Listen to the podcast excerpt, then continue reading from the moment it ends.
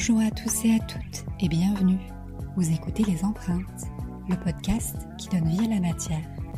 C'est une création originale mettant à l'honneur l'artisanat d'art et la création au féminin. Dans ce septième épisode, je reçois Christelle Desmurger, joaillère et créatrice de bijoux, mais pas que. Cofondatrice de l'atelier boutique The Black Alchemy, Feu Nuancé, créé en 2012, Christelle est une ancienne élève de la prestigieuse école Émile Cole. Elle a cheminé de l'illustration aux matières précieuses sans jamais délaisser une de ses passions premières, la sculpture. La première fois que j'ai vu son travail, il trônait fièrement au doigt d'une amie. Surprenant, intrigant et animal. Une bague féline. L'effet de matière et la précision des détails m'ont soufflé. J'étais profondément intriguée. Depuis, les modèles phares de la marque portent les doux noms de Nymphéa, Péonis ou encore Mur Sauvage. Et les doigts de magicienne de Christelle n'ont rien perdu de leur talent. Son travail délivre une vision contemporaine et sculpturale. Lorsque j'ai souhaité mettre en lumière une joaillère pour un épisode des empreintes, me tourner vers elle fut une évidence. J'ai espéré très fort qu'elle soit partante et je la remercie d'avoir accepté de se prêter au jeu en toute transparence. Merci également à Sacha, acolyte de notre héroïne du jour, dans l'ombre de cet épisode, mais sans qui The Black Alchemy ne serait somme toute pas la même. Dans cet épisode, on a parlé de la confrontation à la réalité suite à la sortie des études d'art, de l'infiltration dans un univers inconnu et secret, de propriété intellectuelle et bien sûr de pierres précieuses et de sculptures. Cet épisode a été enregistré chez Christelle à l'heure du goûter, autour d'un chai latte préparé par ses soins. Et honnêtement, ce fut un des meilleurs que j'ai pu goûter. Allez, je ne vous en dis pas plus et je vous laisse découvrir notre conversation. Je vous souhaite une belle écoute et vous retrouve à la fin de cet épisode. Bonjour Christelle. Bonjour Mathilde. Comment ça va? Ça va très bien. Je suis super contente qu'on fasse cet épisode ensemble. Euh, toi, tu es créatrice de bijoux, mais tu es aussi joaillère, sculpteuse, illustratrice. Tu as fondé aussi Nuancé, qui est devenu The Black Alchemy. Mhm. En gros, tu es euh, ultra multifacette et surtout, tu n'aimes pas du tout qu'on te mette dans des cases. En tout cas, c'est ce que tu m'avais dit. Mhm. Alors, moi, j'aimerais bien qu'avec tes mots, tu me présentes euh, tout simplement qui tu es. Oui, Euh, avec plaisir. Euh, juste, si je peux le faire maintenant, sinon je pense que je vais oublier par la suite. Bah, je voulais déjà te remercier aussi pour cette initiative et pour euh, ce que tu fais. Parce que, voilà, en écoutant les autres podcasts, je me suis dit, ça peut vraiment déclencher des, des futures envies de profession. Euh, voilà, chacun va trouver euh, son intérêt. Et au-delà de ça, ça nous fait prendre aussi nous-mêmes du recul sur notre activité dans laquelle on est euh, complètement euh, imbibé au quotidien. Donc euh, voilà, merci à toi de nous Ouais. accorder cette pause. Génial, je suis trop contente. Comment bien démarrer un épisode Donc je me présente quand même. Ouais, ça m'a pas excusé le. Non. Donc euh, oui, donc mon parcours. euh, j'ai fait mes études donc à Lyon, en fait, euh, donc ça fait maintenant 17 ans.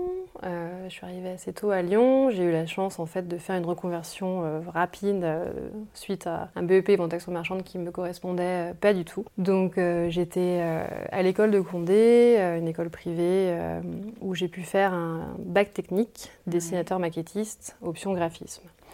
Ce qui m'a permis euh, de, vraiment euh, commencer à monter un très très bon dossier pour justement euh, rentrer à l'école Émile Cole. Par la suite, j'ai aussi eu la chance durant ces trois années d'avoir une très très bonne prof d'histoire de l'art qui était juste exceptionnelle. Enfin, le dernier cours, on l'a tous applaudi. Donc voilà, et j'ai pu par la suite bah, justement euh, avoir ce dossier pour euh, rentrer à Cole. D'accord. Et euh, en fait, tu t'es pas présent. Enfin, Non. Tu, tu as pas dit qui tu étais, ce que tu faisais. Tu l'aimes pas cette partie. Oui, cette question, mais tu l'avais déjà grave. fait, non?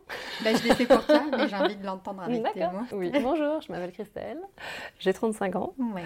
et je suis, comment, comment on peut dire, il faut que je le mette au féminin ou artisane, Tu, le mets comme tu veux. Non, voilà, je, je travaille euh, avec mes mains pour créer des bijoux et, beaucoup d'autres choses, mais c'est vrai que l'activité principale aujourd'hui euh, est liée à la joaillerie en fait. D'accord, mm. ok. Et puis en plus, tu travailles j'allais dire à quatre mains, vous êtes tous oui, travaillés à deux. On est deux, tout à fait. Euh, mais avec tout plein d'autres euh, personnes euh, dans oui, les ateliers. et ça, mm. on, va en parler mm. parce que c'est des métiers qui sont, qui sont magnifiques. Du coup, c'était, c'était comment, Émile Cole? Émile Cole, c'était une sacrée formation. C'était, je pense, la formation qui, qui me fallait, en fait, où on avait à la fois c'est très académique, donc euh, on va aussi bien euh, travailler euh, le fusain, on avec le fil à plomb, on fait des mhm. choses vraiment style les ateliers Renaissance en fait. On travaille que le noir et blanc les premières années, donc il y a un côté comme ça un peu frustrant, et finalement on vient à la couleur avec le pastel, on fait beaucoup plus de choses créatives au fur et à mesure que les années passent, on choisit aussi des spécialisations, donc moi j'avais choisi la section papier, donc plutôt illustration. Mm, c'est assez rigoureux, c'est compliqué euh, de, de, rester déjà parce que euh, en fait on est noté chaque jour. Ah Donc si, on a, voilà, si on a oui c'est très très exigeant. Donc si on a euh, une, journée d'absence, en fait, on peut avoir un zéro qui forcément dans le classement va nous faire dégringoler et ah. on peut se faire rapidement virer. oh la pression. oui voilà donc c'est vrai que c'est compliqué. Il y a beaucoup d'élèves qui, qui qui s'y tiennent et d'autres qui saturent assez rapidement euh, à cause de cette pression-là. Mais en tout cas, euh, c'est pour moi, ça a été bénéfique et ça a été mhm. vraiment une formation euh, qui m'a plu. Où... En fait, j'avais fait deux années de BEP Vente Action Marchande où je m'ennuyais à mourir, ça ne me correspondait pas du tout. Donc une fois que je suis arrivée dans le domaine artistique, c'était ce que j'avais toujours voulu faire. Euh, quand on était petit, voilà, euh, j'ai eu la chance avec ma maman, on dessinait beaucoup, on faisait de la sculpture, on faisait beaucoup, beaucoup de choses manuelles. Euh, forcément, après, dans l'enseignement classique, ça passe complètement à la trappe. Même si, voilà, j'ai des très bons souvenirs d'être tombée sur des carnets, des cahiers de CP où j'avais une prof qui nous notait en très bien, très, très, très bien, très, oh, très, très, très, très, bien. Et, et, à chaque fois, on cherchait le trait en plus. Et, et voilà, le dessin, ça faisait vraiment partie euh, de ce que j'aimais faire, la sculpture aussi. Et voilà, la formation d'Emile Cole, en fait, euh, pour moi, c'était vraiment une chance parce que ça regroupait euh, tout ça. Oui, puis tu as vraiment pu trouver ton style, en fait, grâce à cette école, quoi. Mm. En fait, il, le précise, donc la dernière année, l'idée, c'est vraiment... voilà, il nous, il nous explique qu'à la fin, pour le diplôme, on va mettre tous les tous les projets sur une table et puis euh, il va falloir euh, qu'on puisse voir qui a fait quoi, que mhm. chaque style soit vraiment défini euh, pour que ce soit reconnaissable en fait. Donc oui, oui, ça a vraiment été, au fur et à mesure des années, ça, ça a pris de l'ampleur pour moi. Enfin, mm. Et moi, j'ai vachement envie que tu me parles de, de la sortie de l'école, parce que ça, on en a un petit peu parlé, mhm. parce qu'il me semble que tu es montée sur Paris, si je ne me trompe pas. Et surtout, tu m'avais dit que ça avait été un peu la confrontation à la réalité. Je pense que c'est le cas pour beaucoup de, bah, jeunes étudiants hein, quand tu finis tes études. Et là, en l'occurrence, que ça a été un petit peu la déconfiture. Euh, oui, bah, c'est sûr que voilà, tu as ton diplôme euh, avec mention ou pas. Enfin, tu fais 4 ans euh, d'études, c'est des coûts qui sont assez conséquents. Et puis, euh, une fois sorti de là, bah, bien sûr, on t'attend pas non plus les bras ouverts, mais c'était pas forcément ce à quoi je m'attendais. On n'est pas forcément non plus préparé à ça. C'est un, un, domaine où il y a beaucoup, beaucoup de concurrence. Et même quand on a quelques connaissances, mhm. chacun garde un peu ses contacts euh, à coin. Et Voilà, c'est, hum, ça a été un petit peu la désillusion. J'avais l'impression effectivement sur différents salons euh, de traîner mon fardeau avec mon bouc, de devoir aller euh, réclamer un petit peu d'intention auprès des, différents éditeurs.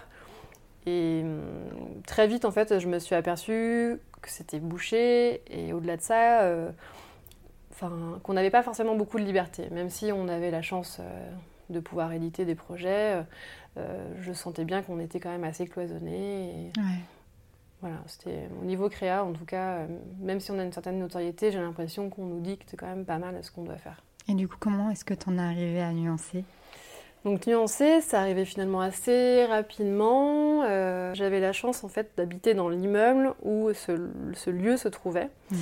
Sauf que c'était comme une porte fermée. Je passais devant pendant mes 7-8 années d'études d'art, en fait, en me disant mais qu'est-ce qu'il y a derrière ces portes de garage? Enfin voilà, c'est certainement. C'était un garage avant d'être un, atelier boutique. Tout à fait. Donc on se doutait que c'était pas très grand, mais en tout cas c'était certainement vide et pas exploité du fait que les portes étaient complètement fermées pendant 10 ans.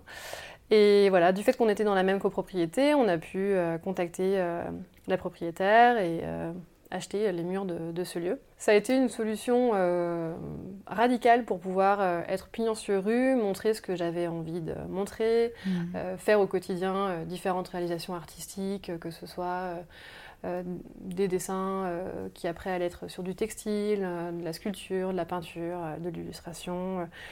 J'avais vraiment cet espace qui, qui, euh, qui était euh, celui euh, que j'avais imaginé et ça, a été, ça a été parfait pour ça en fait, de mhm. pouvoir rencontrer directement enfin, des clients. Oui, et puis en plus tu l'as voulu ce lieu, donc tu as vraiment fait, en sorte de l'avoir. Oui, oui, ça a été un peu compliqué, mais voilà, on a à l'époque tout mis en œuvre pour, pour l'obtenir. Et c'est mhm. sûr que ça a été aussi un petit peu une solution de facilité souvent je me pose la question si c'était pas euh, trop une solution de facilité justement du fait que quand tu es pignon sur rue, tu rencontres une clientèle, des personnes qui sont intéressées par ce que tu fais et finalement ça te ça t'oblige pas à sortir, à, mm. faire l'effort de te enfin, voilà, de te mettre en avant, de démarcher euh, par exemple pour de la peinture ou de la sculpture, j'aurais pu euh, aller voir des galeries ou faire en sorte que plus me mettre en avant. Et voilà, en fait, c'est assez confortable d'avoir son Oui, il n'y a pas de euh. mal. En fait, je pense que chacun mm. fait comme il peut et selon quoi ils sont plus, le plus à l'aise. Mm, mm. Peut-être que toi, bah, au final, c'était ton choix. oui, oui, oui. C'était voilà, c'était aussi une solution de ne pas forcément euh, me confronter à ce côté démarchage, euh, de se retrouver à toquer aux portes des galeries ou des boutiques ou des enfin ou des librairies pour faire des expos. Puis c'est super dur de parler de son travail. Voilà, donc comme ça, on est d'accord. Merci. oui, hein tu le constates. Oui. Euh, et donc du coup, tout à l'heure, tu disais on. Oui. Donc, euh, en fait, toi, quand tu as commencé à monter le projet, tu travaillais donc à deux. Tout à fait. Avec euh, ton ancien compagnon. Oui, tout à fait. Euh, et du coup, ça ne doit pas toujours être facile. Comment est-ce que tu l'as vécu de travailler comme ça Du coup, c'était également quelqu'un qui avait fait l'école Emile Cole. Donc, il y avait plus de dualité du mm. fait qu'on avait fait la même formation. On était bah, aptes tous les deux à faire de la sculpture, de la peinture, de l'illustration. Donc, on voilà, on a eu le cas de figure euh, à certains moments euh, de personnes qui étaient intéressées par le travail de l'un ou de l'autre. Et c'est pas toujours évident euh, de se mettre en retrait ou alors de laisser de la place à l'autre. voilà, c'est. Enfin, on était complémentaires, mais on était aussi un peu opposés sur certaines choses parce que voilà, les égaux des artistes peut-être Donc, ça n'a pas toujours été évident. Ouais. Et toi, en fait, j'ai envie qu'on parle du moment où il y a eu la bascule. Mhm. Et c'est un moment qui est assez. Euh, enfin, c'est une, une, vraie histoire, en fait, c'est une vraie anecdote. Il me semble que c'est lié à l'homme coq. Si je me trompe pas, c'est ça, hein c'était une sculpture. La sculpture? Ah, oui, ce fameux dimanche. Euh. Euh, alors, n'oubliez jamais d'ouvrir les dimanches parce qu'on ne sait jamais ce qui peut se passer. Quand même. Oui, oui, c'était assez fou. Et du coup, est-ce que tu peux la raconter, cette petite histoire? Parce que moi, je la trouve vraiment quand même euh, assez géniale. En fait, ça faisait quelques jours euh, qu'on avait ouvert, donc on avait dû ouvrir euh, certainement le mardi, et on s'était dit, on ouvrira les dimanches, on est dans le quartier du Vieux-Lyon, voilà, il y a pas mal de passages, donc autant en profiter. Et je crois que la veille, on était peut-être sortis, et donc le dimanche, mon compagnon me dit, oh, tu crois qu'on ouvre aujourd'hui? Je fais, mais quand même, on, est la première semaine, on avait dit qu'on ouvrirait. C'est ça, on va, on va ouvrir. Voilà, on va quand même ouvrir. Hein. c'est le premier dimanche, donc euh, oui, on va ouvrir. Donc on descend à la boutique et, euh, en fait, euh, j'avais réalisé une sculpture d'un coq, un espèce de coq aristocrate avec un mélange hybride comme on faisait très souvent à Emile Cole donc un mélange d'un homme aristocrate avec un coq, en papier mâché parce que je l'avais réalisé déjà en argile en fait à colle. Et du coup, euh, on descend et je sais plus euh, à l'époque, donc euh, Nance me dit Oh là là, ton coq il est pas assez cher. Il était, en fait, on avait à l'époque des, affichettes en, en, acier énormes, comme les prix de boucherie où c'était marqué 1000 euros comme ça. gigantesque. Tu pourrais croire que c'est presque une blague aussi quand tu mets à côté d'une. Complètement. Mais non, non, c'était vraiment le prix. Avec ces 3 zéros comme ça, c'était certainement la pièce la plus chère de la boutique. Enfin, à l'époque, on avait beaucoup plus de choses en plus fantaisie, entre guillemets. Donc... Et je me suis dit, mais attends, si je le vends à ce prix-là, déjà, je serais vraiment contente. La première semaine, on avait euh, peut-être vendu des petits bracelets dentelles à 20 mmh. euros. Enfin, forcément, c'était euh, assez calme. Et quelques heures plus tard, euh, dans, l'après-midi, en fait, on, deux clients qui rentrent dans la boutique, voilà, dans l'euphorie de l'ouverture, on leur raconte euh, notre projet, le lieu, les travaux qu'on avait quasiment fait euh, nous-mêmes en totalité, tout, tout l'univers, et on leur explique tout ça. Et en fait, sur un socle comme ça, il y avait mon coq qui était là. Et la dame se retourne vers moi, donc après notre demi-heure d'explications exaltées et elle me dit euh, Bon, ben écoutez, euh, je crois qu'on va vous prendre le coq. Et là. Je regarde avec des grands yeux. Euh, ok, bon, bah très bien. je, bah, je vous mets le socle avec. Qu'est-ce qu'on fait Je vous l'emballe, ce sera tout. Enfin voilà, c'était surréaliste. Enfin, une espèce d'euphorie comme ça où forcément, c'est les premières très belles ventes où tu te dis ah oui en fait on n'a pas fait ça pour rien ça mhm. fait pas un an qu'on bosse sur ce projet euh, juste euh, pour euh, être pignon sur rue quoi. C'était vraiment c'était surréaliste et tout de suite une euphorie en se disant ah oui enfin voilà ça parle et, c'est chouette. C'était ça a été le début. Oui, oui, oui, ça a été bah, aussi une, reconnaissance qui, a été, qui a été rapide, ou en fait, même par la suite, sur différents médias, enfin, c'est beaucoup de projets euh, qui, ont plu, mais euh, très, très, très variés. Donc après, c'est vrai qu'il y a eu un moment avec Nuancé où je me disais, euh, je fais beaucoup de choses, mais j'approfondis pas grand-chose. Donc, et c'est un peu le problème, entre guillemets, que j'avais en sortant des mille calls, c'est que j'avais la sensation d'avoir appris énormément, d'avoir plein de clés, mais de ne pas savoir quelle porte ouvrir. Et d'être vraiment dans cette cette idée de euh, elle est où la petite voix qui va murmurer, enfin, murmurer euh, qu'est-ce qu'il faudrait euh, faire pour que je puisse vraiment m'exprimer et puis me faire plaisir au niveau créa et, par chance que ça puisse fonctionner aussi quoi. Ouais. Et ça c'est venu après. Oui, c'est venu après avec une autre, avec une autre anecdote. Cet épisode va être plein d'anecdotes. J'adore. Et du coup, c'est vrai que le, le, bestiaire, il est quand même très très présent dans ton je dirais, dans ton univers, en mhm. tout cas au départ. C'est vrai que moi, j'ai connu tes, euh, ton, ouais, ton, travail à cause de la bague euh, chat d'une amie. Euh, c'était la première fois que je voyais une bague euh, animal hein, et je l'ai trouvé juste magnifique. Donc c'est comme ça que je, au final je n'ai pas acheté de bac chat, j'ai acheté une, autre bague que j'ai toujours. Donc du coup, euh, d'où est-ce que ça vient toi cette, euh, cette envie de travailler euh, l'homme animal ou l'animal Oui, bah, c'est vrai que l'homme animal c'était vraiment voilà l'esprit un peu caricature du 19e, c'était un sujet mmh. récurrent à l'école. Donc on, enfin on, on l'a tous fait en fait, on, on est tous passés par là, que ce soit en sculpture, en dessin, en caricature Enfin, c'était vraiment, c'est un sujet euh, très classique. Donc, euh, même par la suite, euh, voilà, on a fait quelques peintures aussi dans cet esprit-là. Mon, ex aussi avait fait quelques peintures qui fonctionnaient très bien au début nuancées dans cet esprit-là. Et puis, et puis c'est vrai que, enfin, l'animal, là pour le coup, le chat qui était très égyptien. Enfin, voilà, il y a un côté très sculptural qui me plaisait beaucoup. dans ce rapport aussi à l'Égypte, enfin voilà, le côté sculpture quoi avant tout. Mm. Et puis effectivement, une des premières pièces que j'ai faites, c'était euh, une vanité avec un motif floral un peu, euh, un peu rocailleux finalement sur les côtés. Et c'était, euh, au-delà de la symbolique, c'était vraiment le challenge de se dire je vais faire un crâne, il faut que ce soit anatomiquement juste. Mmh. Ça laisse pas trop place à la médiocrité dans, dans la réalisation, c'est quand même assez, assez compliqué, surtout quand c'est tout petit comme ça, quand on se retrouve à sculpter un crâne qui fait même pas 7-8 euh, mm de haut, euh, au final, euh, quand tu le tiens dans tes doigts, il n'y a plus grand-chose qui est apparent. Donc voilà, c'est un peu le challenge, mais ça me plaisait de faire des choses plutôt figuratives en fait au départ. Enfin, du fait aussi de notre apprentissage à Cole, où on, faisait beaucoup de, portraits, où à chaque fois on mm. démarrait avec le crâne, et puis voilà, on venait ajouter la matière pour que ça ressemble à la personne qu'on devait faire. D'accord. Et du coup, toi, dans ton, au final, dans ton parcours, il y a vraiment le, la sculpture qui est extrêmement présente. Mm, mm, mm. Euh, et puis, on va y venir de toute façon, puisque au final, euh, tu sculptes tes projets avant pour leur donner vie, leur donner forme avant qu'ils, soient créés avec des, des, matériaux précieux. Et tu m'as raconté que c'était quelque chose qui avait été inscrit. Attention, on va partir dans quelque chose ah peut-être un peu spirituel, tu sais ce que je vais dire.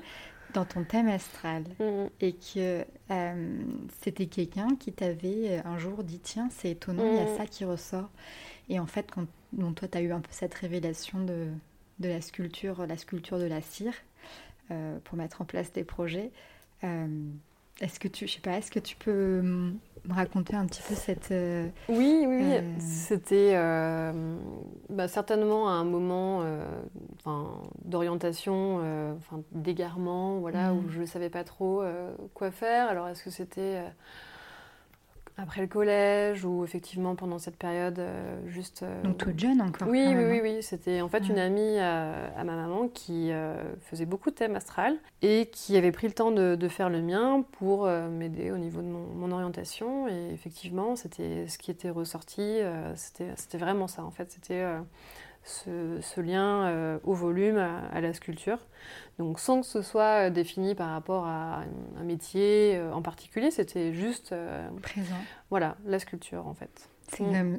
quand, même fou quand tu regardes avec le, recul. Finalement, cette petite voix-là, je l'avais eue des années auparavant, mais sans forcément y, prêter attention, même si à Cole, c'est ce qui me plaisait le plus. Enfin, clairement, la, la, sculpture, ça faisait vraiment on avait des cours euh, d'une journée entière, on était debout, on pouvait euh, tourner autour de notre sellette, on avait des blocs d'argile, on travaillait vraiment la matière. Euh, enfin voilà, au-delà de ce que cela représentait, c'était très physique parce qu'on mmh. était vraiment, on, tapait dans la matière et puis il y avait un côté vivant où tu tournes autour de ce mmh. que tu fais. Enfin voilà, moi je, là, là pour le coup, avec la cire perdue, je suis un peu plus assise et c'est beaucoup plus minutieux. Oui, tu tournes moins autour. Voilà. je peux, mais bon. Donc oui. Mais c'est vrai que ça me manque un peu de pouvoir euh, travailler le volume euh, avec, des, de l'argile. Ou, voilà, après, c'est toujours envisageable, mais c'est autre chose. Peut-être plus tard. Mais du coup, il a révélation, bah, tu viens de le dire, en fait, c'est de, bah, de sculpter euh, mm. La cire. Au final, tu es arrivé au bijou après un, un, petit peu de temps d'ouverture oui, Oui, alors en fait, je faisais quelques bijoux, mais c'était un petit peu de l'assemblage. Donc j'achetais des pièces dans mm. des brocantes, dans des puces, et puis je m'amusais à les assembler. Euh, c'était voilà, c'était un peu plus fantaisie entre guillemets. C'était avec des, objets euh, plus anciens. Et puis, euh, mais c'est vrai que le bijou, ça a toujours, ça a toujours fait partie, fait partie voilà, de mes créations. Mais à aucun moment je m'étais imaginé euh, pouvoir sculpter, vraiment retranscrire cet apprentissage-là de la mhm. sculpture sur, euh, sur des bijoux. Et en fait, euh, ce qui s'est passé, c'est que j'ai rencontré un sculpteur qui s'appelle Robert. Robert, le sculpteur. Qui, qui était toujours dans un, dans un même bar à Lyon qui s'appelle le Look Bar, pour ceux qui, ceux qui connaissent les nuages noirs du Look Bar. voilà, entre autres. Et hum, voilà, c'est un personnage euh, qui, voilà, qui est complètement euh, singulier. C'est quelqu'un euh, avec qui j'ai passé pas mal de temps à chaque fois que, que j'allais dans, ce bar. Et une fois, je l'ai croisé, passage fait c'était pour un événement. Et en fait, il me sort de sa poche une toute petite bague, signe sculpté magnifiquement, vraiment très raffiné. Il me dit, tu sais qu'on peut sculpter une cire et en faire des bijoux. Et là, c'était quand même. Là, t'as fait. Et là, t'as la lumière qui descend sur toi. ah oui, alors attends, explique-moi ça parce que ça m'intéresse. Et donc là, en fait, à partir de là, enfin, tout s'est concentré sur, euh, sur cette technique-là, sur euh, le fait que, effectivement, euh, c'était aussi précis. Enfin, lui, je crois mhm. qu'il avait travaillé pour les ateliers de, de, quartier, justement, en tant que sculpteur pour réaliser des pièces. Des belles maisons. Hein. Et, voilà, il avait toute euh, enfin, l'expérience, que ce soit pour des grands volumes ou effectivement pour, euh, pour des plus petites pièces. Et, euh, il m'a dit, mais oui, renseigne-toi, tu peux vraiment acheter dans des magasins spécialisés différentes cires qui ont différentes textures. Donc il en existe des plus ou moins molles ou des plus, enfin voilà, des formes différentes. Et à partir de là, créer des moules et faire des tirages dans différents alliages, donc en or, en argent, en éton, mmh. enfin voilà, tout, tout est possible. Tu noteras quand même que c'est un animal, le cygne, qui a, oui, c'est vrai. qui a démarré le bestiaire toujours. Oui, oui, oui, c'est vrai. Génial. Et, euh, et du coup, euh, comment est-ce que tu as réussi à infiltrer le, à dire, le milieu des métiers rares de la confection de bijoux? Parce qu'il y a un côté très speakeasy de, Mm. de ces métiers-là, euh, sertisseur, euh, d'horreur. Enfin, moi, je ne connais pas en- encore trop bien cet univers-là, un petit peu par toi, et puis en m'y intéressant, mais intéressant, pardon. Euh, comment est-ce que tu as fait pour. euh, Bah, c'est vrai que c'est pas, c'est pas très C'est pas très connu euh, du fait euh, bah, déjà de la sécurité des ateliers. Donc en fait, tu vas avoir à Lyon les ateliers soit qui vont être pignon sur rue, mais par contre, tous les ateliers liés à la joaillerie, c'est en étage, il y a des sas, tu, tu peux pas rentrer comme ça, faut un peu montrer patte blanche, faut faire partie, voilà, c'est, on te demande vous êtes quelle maison? C'est ça, ouais. Voilà, donc déjà tu sonnes, tu passes dans un sas, dans un deuxième sas, et on te scrute un peu, et après, on, on- une fois, je m'étais amusée euh, enfin, de cette phrase Vous êtes quelle maison Et là, tu en inventes une. Voilà, c'est ça. Mais bon, faut quand même que ça corresponde à quelque Ah ouais. chose. Et voilà, donc c'est vrai que c'est très fermé, euh, très très privé, bah, déjà par rapport à la sécurité. Donc c'est pour ça que quand, euh, j'imagine, on est stagiaire et qu'on cherche un stage dans ce domaine-là ou un apprentissage, ça doit être compliqué de pouvoir entrer dans, dans différents ateliers. On avait pris justement une, une stagiaire qui venait de Bretagne et voilà, on avait fait le tour de tous nos différents euh, ateliers et elle me disait mais merci euh, de me laisser la Mhm. chance de pouvoir rentrer euh, et de voir euh, ce métier-là d'aussi près parce que je, enfin, elle s'était pris des portes, vraiment, euh, ouais. c'était, c'était vraiment compliqué. En fait, ça s'est fait au fur et à mesure. J'ai été euh, donc déjà dans un magasin spécialisé pour acheter moi la matière première dont j'avais Mhm. besoin. Donc c'est vrai que quand on, en plus on ne connaît pas, ils nous regardent un peu avec des gros yeux. Alors j'ai dit oui, je voudrais faire euh, euh, des bijoux, mais dans un esprit un peu sculpture d'argile. Donc on ait quand même un effet euh, fait main, euh, que Mhm. ce soit euh, qu'il y ait vraiment une trace en fait de l'objet, que ce soit pas lisse. Moi j'avais cette impression de, de- de bijoux en argent qui étaient souvent ultra polis, brillants, vraiment toujours un peu ouais, lissés quoi. Et en Ouais. Fait j'avais envie d'avoir ce même aspect euh, qu'une sculpture, voilà, qui a un grain. Et c'est vrai que souvent quand on travaillait la- l'argile, euh, on utilisait comme, enfin je pense qu'il y a un vrai terme pour ça, mais comme des spatules en bois Mhm. euh, qui, euh, qui pouvaient être un peu usées. Donc quand en fait on faisait un, un marquage en fait sur l'argile, ça laissait des stries et un petit peu des traces dans l'argile. Et du coup, ça donnait beaucoup de caractère en fait à une pièce, à un visage. Enfin voilà, ça, ça donnait tout de suite euh, euh, un aspect euh, sculptural en fait, Ouais, une tout simplement. Voilà. Et donc, euh, donc voilà, j'ai été conseillée, bien conseillée, pour, pour, pour acheter des différents outils qui me permettent de donner cet aspect-là. On a l'impression à chaque fois, même si finalement ça sort d'un moule au bout d'un moment, que chaque pièce est vraiment sculptée dans la matière, voilà, Ouais. à la main. Trop bien. Mm. Et euh, du coup, est-ce que tu peux nous raconter un peu tes, les erreurs du début? Parce qu'on en fait toujours un petit peu, surtout que là, tu arrivé sur un, un- Oui. dans, dans un univers que tu connaissais pas du tout. Tu as vraiment tout appris. euh, Oui, bah pour le coup, on peut un, un petit peu dire euh, enfin, que je suis euh, autodidacte dans le domaine de, de la joaillerie. J'ai retranscrit l'apprentissage de la sculpture, mais c'était très loin en fait de, de ce que j'ai enfin, que appris. Et c'est vrai qu'il y a beaucoup beaucoup de, de codes. Enfin voilà. Et à la fois, quand justement on a eu la chance d'avoir cette, cette stagiaire, je me suis vite aperçue que T'as un peu des œillères parce que forcément, c'est des métiers où quand tu as envie de travailler dans des grandes maisons, euh, Mm.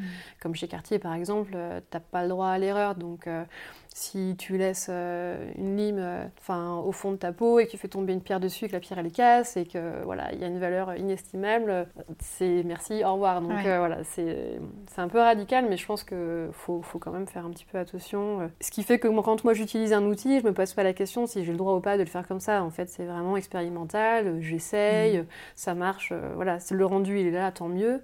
Euh, donc effectivement, je prends des détours, des raccourcis, euh, mais je le fais à ma façon. Tu travailles intuitivement, ça c'est Oui. ce que tu m'avais dit.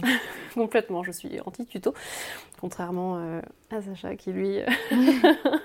Aime bien. voilà, les oui, non, mais je trouve ça remarquable de prendre le temps euh, d'apprendre, de regarder des tutos, de vraiment regarder comment les autres font pour gagner du temps finalement et se dire, bon bah voilà, euh, en fait c'est- c'est tellement simple de pouvoir le faire euh, de la même façon, mais je, je préfère le faire instinctivement et me dire, bon bah voilà, si ça fonctionne, euh, tant mieux, et, et sinon euh, je ferai Toi, différemment. Mais Mm. je comprends, moi, ça j'ai du mal avec les tutos. J'essaye. euh, même pour le podcast, hein, je- j'ai quand même regardé un petit peu parce que pour un peu la technique, etc. Mm, mm.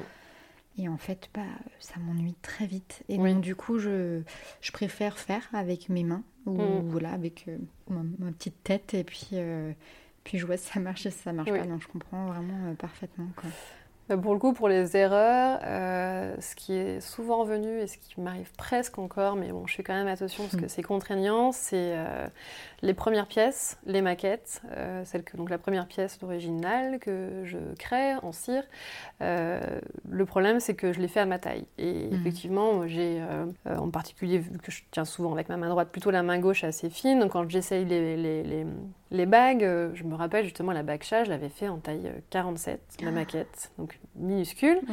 Mais euh, voilà, je, la passais. Et en fait, euh, quand tu fais euh, ta maquette dans une taille aussi petite, quand tu dois faire un moulage et derrière la ressortir et faire des mises à taille pour des tailles plus standards, c'est une vraie galère parce qu'en fait, il faut rajouter de la matière. Alors que finalement, si tu pars d'un anneau comme avec l'expérience j'ai fait pour la bague P1, je crois que c'est une taille 60, pour le coup, tu coupes t'enlèves de la matière. C'est plus simple d'enlever de la matière que rajouter. C'est beaucoup plus simple.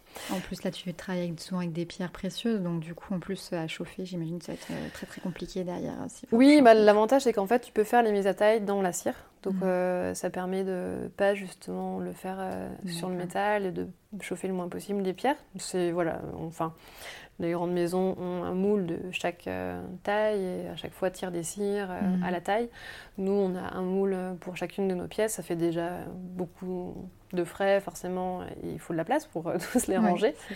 Donc, on fait des sorties en fait de cire et après, on fait les mises à taille directement dans, dans les pièces. Et euh, on va rendre à César ce qui est à César. Tu travailles aussi avec Sacha Oui. Maintenant. parce qu'on on entend parler de lui dans l'épisode, mais on n'en a pas encore parlé. Maintenant, ça va faire 4 ans. Oui. Et euh, ce qui est génial, c'est que vous êtes assez complémentaires mm. au final dans, dans, dans votre collaboration pour The Black Alchemy Oui, on est complètement euh, complémentaires et je pense qu'aujourd'hui euh, c'est une nécessité. justement, on en parlait avec la dame qu'on a rencontrée, la Limpi, et qui a souvent l'habitude de voir euh, des associés. Et mm. quand en général on se marche l'un sur l'autre, ça fonctionne beaucoup moins bien. Et, et, là, pour le coup, voilà, on a chacun euh, notre domaine, on évolue ensemble, mais pour la même cause. Et lui est vraiment sur la partie euh, euh, multimédia, donc il s'occupe de tout le site internet, de la gestion euh, de, ben, d'Instagram, des réseaux sociaux, de Facebook, euh, les échanges aussi avec les, clients via tous les mails, euh, souvent aussi avec nos partenaires, les différents ateliers. Et c'est surtout lui qui réalise toutes les photos. Et ça, c'est un gros taf. Hein. voilà. Les photos, la plupart des vidéos aussi qu'on a postées enfin, ces derniers temps, la musique aussi. Donc voilà, c'est vraiment très artistique aussi de son côté. Mhm. Ce qui m'embête un peu, c'est que souvent, des personnes même qu'on connaît, on enfin c'était pas qu'il dénigre ce qu'il fait mais on a l'impression qu'il est là un peu comme ça euh, en train de papillonner autour alors qu'en fait pas du tout on est vraiment, de travail est tout aussi importante en fait hein. moi sans lui inversement ça mm. ça fonctionne pas enfin clairement euh, si j'étais là avec euh, mon téléphone en train de faire quatre photos sur le coin de mon bureau pour mettre en avant et mettre en lumière mes créations faire un site internet voilà ça ça serait pas du tout euh, le même impact. Et puis euh, aujourd'hui, on a la chance de pouvoir communiquer euh, avec des réseaux gratuits comme Instagram. Mais si le contenu n'est pas qualitatif, ça marche quand même moins bien. Donc, euh, donc voilà, lui, enfin, le fait très bien. Il a une patience pour faire tenir les bagues sur des minuscules morceaux de pâte à fixe. C'est, moi, je suis derrière. Des fois, je bouge. j'ai l'impression, j'ai quand même patiente, mais vraiment, euh, je, voilà, je, suis très admirative. Déjà, ne serait-ce que du temps qu'il, a passé à apprendre aussi, euh, bah voilà, comment fonctionne notre appareil photo, comment mmh comment faire du code pour euh, s'approprier le site internet. Enfin, on, est un peu autosuffisant, quoi. On fait tout nous-mêmes, euh, vraiment, on est, on est deux. Donc, euh, donc ça, c'est bien évidemment un gain de temps et d'argent qui n'est pas négligeable. Quoi. Mais c'est une collaboration super équilibrée, donc c'est oui, mm. génial. Et du coup, maintenant, The Black Alchemy fonctionne vraiment bien euh, et tu me disais que ce qui est fou, c'est que maintenant, tu n'as quasiment plus le temps de créer et que vous êtes plus dans une... Euh, il y a beaucoup, beaucoup de commandes, en fait, qui sont mm. faites. Euh, donc, ça a pris quasiment, je sais pas, je dirais, je veux dire 70-80% de votre travail. Mm, Euh, comment est-ce que vous gérez ça? En fait, oui, c'est vrai que nous, on a des collections phares qui perdurent, donc on les, on les a, on les, on les conserve. Euh, on essaye forcément de créer des nouvelles pièces, c'est un petit peu l'idée de se renouveler, mais on, a tellement mis en avant le fait de pouvoir faire du sur-mesure, mmh. alors que ce soit euh, adapter nos pièces en... par exemple, vous avez une pierre et vous souhaitez l'adapter sur une de nos montures, c'est complètement possible. On peut réadapter même la cire, la transformer pour que ce soit le plus harmonieux possible, mais c'est vrai qu'on peut partir de zéro et faire une création complète. Donc là, euh, enfin, le champ des possibles, euh, c'est infini. Donc que ce soit euh, les, pierres, l'alliage, que ce soit en or rose, en or jaune, en or gris, en argent, mmh. en argent noirci. Voilà, ça laisse beaucoup de possibilités et, et je pense qu'aujourd'hui, on est aussi dans une, dans une démarche où on veut moins consommer, mais consommer mieux. Et mmh. effectivement, on va avoir la chance de pouvoir se faire créer justement un bijou. sur mesure de A à Z en partant euh, euh, ou de rien, ou d'un croquis, ou d'une idée, ou même des fois ça peut être une photo parce qu'on avait un bijou qu'on aimait bien. Euh, enfin, c'est vraiment chouette. Hein. On a vraiment des clientes ou des clients qui, qui, viennent nous voir en nous disant voilà, j'ai hérité d'une pierre, mais ça fait dix ans qu'elle est dans un tiroir. Là, je pense que votre style nous plaît. On a vraiment envie de la monter et c'est génial de mm. travailler sur des projets comme ça. Mm. Oui, et puis c'est souvent très symbolique, ou alors mm. euh, effectivement des, des pierres d'héritage, ou voilà, derrière, euh, ça peut être aussi euh, des bijoux qui ont été, enfin, qui ont été transmis, et donc on, si le bijou est un peu désuet, ou alors si ça, la taille n'est pas du tout la bonne, on peut, on peut démonter et après utiliser ou la, la, matière première, réutiliser les pierres, donc ça permet aussi de faire perdurer ces pièces, et en général, il y a beaucoup d'attachement forcément. Oui. Il y a beaucoup d'émotionnel qui va mm. avec. Alors, c'est drôle parce que du coup, ce matin, tu as eu rendez-vous avec Limpy, donc mm-hmm. c'est parfait pour que je, puisse te poser cette question. Euh, j'avais vraiment envie qu'on aborde le sujet un peu euh, touchy de la propriété intellectuelle mm-hmm. en matière de création, euh, puisqu'on en avait déjà un peu parlé toutes les deux. Est-ce que toi, il s'était déjà arrivé qu'on te reproche de copier un travail, par exemple ou, Enfin, quel quel est ton, ouais, ton sentiment par rapport non, à, euh, ce, ce, qui, m'a amusé, c'était au... On a fait pour la première fois la première classe euh, cette année à Paris. Et on a C'est quoi première classe? C'est un, salon, pro, voilà. Euh, et donc là, c'était mode accessoires. Et en fait, on a une acheteuse qui a une boutique en Corse qui a remarqué une bague. En fait, nous, c'est le modèle Suma qui est ouverte en fait avec des pierres mhm. sur, les, sur chaque côté on a fait, je sais plus, il y a 4-5 ans. Et en fait, il y a une marque qui, euh, qui a démarré leur début 2019. ils font vraiment que ça. Donc, c'est vraiment bah, leur marque de fabrique, c'est vraiment leur particularité. Mais c'est un modèle qui est très classique. Mm. Et c'est vrai que ça m'a amusé parce qu'en fait, elle me dit Ah, mais on dirait comme euh, cette marque que vous connaissez. Euh, c'est vraiment la même chose, ils font que ça. Et, enfin, c'est pas que je suis pas forcément euh, très attentive à ce que les autres font, mais je, ne suis pas là en train de scruter euh, qui fait quoi. Je me dis bah oui, enfin peut-être, mais à la fois quand tu sais que toi-même t'as pas copié, que c'est quelque chose en plus de très classique, qui a déjà été fait maintes et maintes fois, tu te sens pas forcément accusé, mais vu que la plupart de mes créations sont très très inspirées de la nature. C'est que des réinterprétations de quelque chose qui forcément existe, mais à chaque fois, euh, euh, il y a une appropriation. En fait, elles sont, euh, elles seront forcément. on n'a même pas besoin de les embellir parce que la nature, ça, ça suffit. Donc voilà. Elle se suffit à elle-même, ouais. Mais oui, c'est ce que j'allais dire aussi. Tu, de quoi ou de qui tu t'inspires, mais en fait, de, tu vas pas aller t'inspirer d'autres créateurs de joaillerie ou de bijoux tu vas être inspiré de ton mm. environnement, euh, de l'art, euh, de, tout plein de mm. plein d'autres choses, quoi.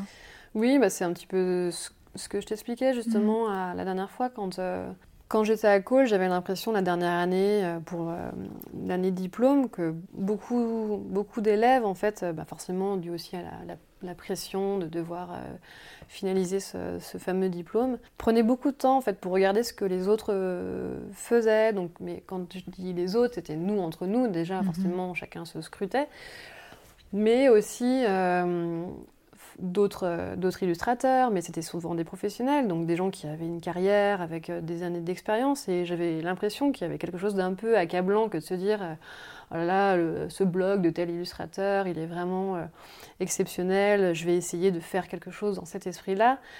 Et hum, enfin, voilà, c'est ce dont on parlait la dernière fois. À cette époque-là, moi, j'avais la chance d'avoir euh, ma petite sœur euh, qui, était sur Lyon aussi, qui très curieuse, qui, qui souvent me, me traînait dans, des, voilà, dans des, des, expos, des spectacles. Voilà, on, on, faisait beaucoup de choses. Et finalement, la curiosité, elle était un peu partout. Et après, tu fais ton propre mix et tu peux te permettre de, de, de mélanger euh, des inspirations. Et après, ça, ça t'appartient, quoi. Ouais.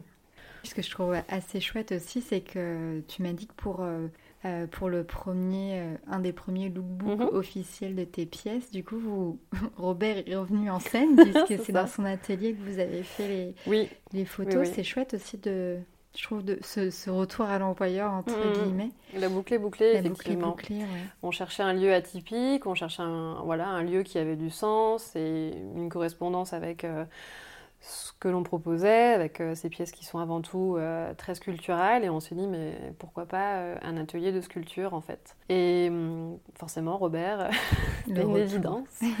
Voilà donc voilà on a pu mettre en scène deux, modèles magnifiques où il y a une photo justement où on intervient Sacha et moi un petit peu comme des sculpteurs mm. sur ces muses qui, portent, qui portent les bijoux. Et on a en fond les sculptures de Robert euh, majestueuses. Et voilà, c'était euh, c'était vraiment euh, l'accomplissement en fait et de, de tout ce travail. C'est vraiment une chance de pouvoir le, le faire en fait, ouais. esthétiquement, de réfléchir à une mise en scène, trouver le bon photographe, les modèles, enfin même pour le maquillage. On avait vraiment pris le temps. Moi j'avais envie de, de regard avec des feuilles d'or un peu à la Klimt, euh, mmh. des pointillismes comme ça, de, de, paillettes sous les yeux. Enfin voilà, tout était euh, des belles couronnes de fleurs séchées. Euh, Et pour l'anecdote ouais, d'Éléonore, comme quoi euh, tout se recroise, c'est fou. Oui, oui, oui. Mmh. Voilà, mmh. bah, c'était pareil, c'était une évidence aussi euh, d'habiller comme ça euh, les, deux, les deux modèles. Et ça a été une belle collaboration mmh, avec Éléonore. Et euh, donc là, on va parler un peu de tes projets à venir, parce que mm -hmm. pour l'instant, euh, vous refaisez un petit peu la boutique, oui. mais qui est, euh, qui est, toute petite, petite, et vous oui. avez, il me semble, très envie de, de vous agrandir. Oui, oui, on, on... en fait, c'est vrai qu'en soi, euh, pour vendre des bijoux, tu n'as pas besoin d'avoir un très grand mmh. espace, c'est l'avantage. Euh, là, ça fait 10 ans maintenant, donc c'est temps de, voilà, de refaire un, un, embellissement général, donc on travaille sur ça.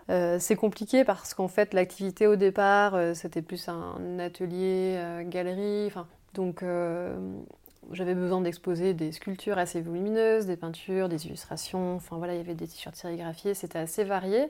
Et aujourd'hui, l'activité, elle est vraiment enfin, essentiellement lié euh, aux bijoux. Donc euh, l'exposition d'un bijou, c'est pas la même chose que l'exposition d'une sculpture. Prend euh, voilà, place. ça prend pas la même place. Il faut que tu sois focus, mm. que la lumière soit vraiment parfaite. Donc je pense qu'on va, voilà, on, on réfléchit, c'est en cours et on a hâte de pouvoir mettre tout ça en place pour que ce soit mm. plus esthétique, plus fonctionnel et, et voilà. et est-ce que tu as d'autres projets dont tu auras envie de parler? Ah oui, des nouvelles collections. Moi, j'aimerais beaucoup euh, créer une collection euh, d'inspiration grecque, du fait mmh. de mes origines euh, du côté de ma maman. Donc ça, c'est en cours aussi, et c'est ce qu'on disait justement tout à l'heure. J'ai pas beaucoup de temps pour, euh, pour faire des créations complètes. Je pense que je vais, je vais me l'accorder aussi, mais c'est vrai qu'après, euh, voilà, la priorité, elle est quand même souvent sur euh, les commandes des clients. On a souvent un peu aussi des dates à respecter quand c'est pour des alliances ou mm. forcément des demandes particulières. c'est mieux d'avoir sa bague le jour du oui. mariage. on est d'accord. Donc après, bon, on, on, a certains cas où nos clients s'y prennent à l'avance et d'autres beaucoup moins. Trop, ouais. Bon, on a quand même la chance d'avoir euh, des clients qui comprennent que ça se fait pas du jour au lendemain et que voilà, à partir du moment où tu es sur une création sur mesure complète. Oui, tu le sais. Voilà, il faut un petit peu ouais, de temps. ça va avec. et, euh, et pour conclure cet épisode, moi mm -hmm. j'avais envie de savoir euh, de quoi tu te sens empreinte aujourd'hui? C'est pas toujours dans le même sens, hein, cette petite question. Non, j'en ai deux. T'avais préparé l'autre, hein, c'est ça? Oui, oui.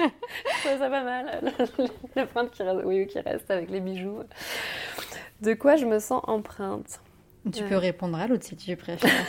je pense que je vais répondre à l'autre. Donc, du coup, euh, de quelle empreinte tu as envie de laisser? Bah, justement, dans l'idée de la transmission, euh, j'aime bien l'idée euh, de créer des, objets d'art en fait qu'on porte sur soi et, que ça puisse perdurer. En fait, euh, ça se transmet de mère en fille. Enfin voilà, c'est des objets qui sont qui sont souvent très très symboliques. Donc voilà, on a depuis ces dernières années, donc c'est beaucoup d'histoires euh, qui peuvent être euh, douloureuses comme, euh, comme vraiment très heureuses, mais à chaque fois, en fait, le bijou, c'est vrai que c'est quelque chose qu'on porte sur soi. c'est compliqué aussi d'expliquer des fois à nos clients, oui, mais ne serait-ce que par rapport à l'utilisation. Euh, mm. Si vous mettez une paire de chaussures, même très belle tous les jours, elle va forcément euh, se patiner un petit peu avec le temps. Donc il faut en prendre soin. C'est des objets qui sont précieux. Mais voilà, en fait, euh, je trouve ça assez beau de, que ça puisse traverser le temps et que ça mm. puisse perdurer et que même un jour ça, soit, ça devienne des pièces réellement vintage et qu'on les retrouve dans des tiroirs et que d'autres s'émerveillent peut-être aussi de ces objets créés à la main, de toutes pièces qui ont, cette singularité. Trop chouette. merci beaucoup, Christelle. Mais de rien, merci à toi. C'était génial. Ça va, tu te sens. Ouais, c'est stressant. Hein. Puis j'avais un peu froid, du coup, je me suis dit, je vais commencer trop bien. ça sent un peu en tout cas. Et voilà, vous savez tout. J'espère que vous avez apprécié cette conversation et qu'elle a peut-être éveillé chez vous l'envie de vous adonner à la sculpture ou encore de redonner ses lettres de noblesse à un bijou qui attend au fond d'un tiroir. Et si vous ne connaissez pas The Black Alchemy, ou même si vous connaissez d'ailleurs, filez faire un petit tour sur leur boutique en ligne ou sur leur Instagram. Oui, parce que confinement oblige, on n'a pas trop de choix en ce moment. Pas de tour en boutique, on est sage et on reste chez nous. Pour conclure, j'espère que cet épisode et le podcast vous apporteront un peu de réconfort et de douceur en cette période si particulière. Un merci incommensurable à tous ceux et celles qui prennent soin de nous et qui nous permettent de garder notre santé et notre liberté, même si confinés. Cet épisode tout entier vous est dédié. Enfin, merci à vous pour votre écoute. Si l'épisode et le podcast vous ont plu, n'hésitez pas à laisser une note ou un commentaire sur Apple Podcast. Mais surtout, s'il vous a plu, partagez-le. Partagez-le auprès de ceux et celles qui pourraient en apprécier le contenu et si vous souhaitez être au courant de la suite des épisodes, je vous invite à suivre les empreintes sur les réseaux sociaux. En attendant, je vous souhaite de rester curieux et curieuse et de continuer à tendre l'oreille. Et je vous dis à très bientôt.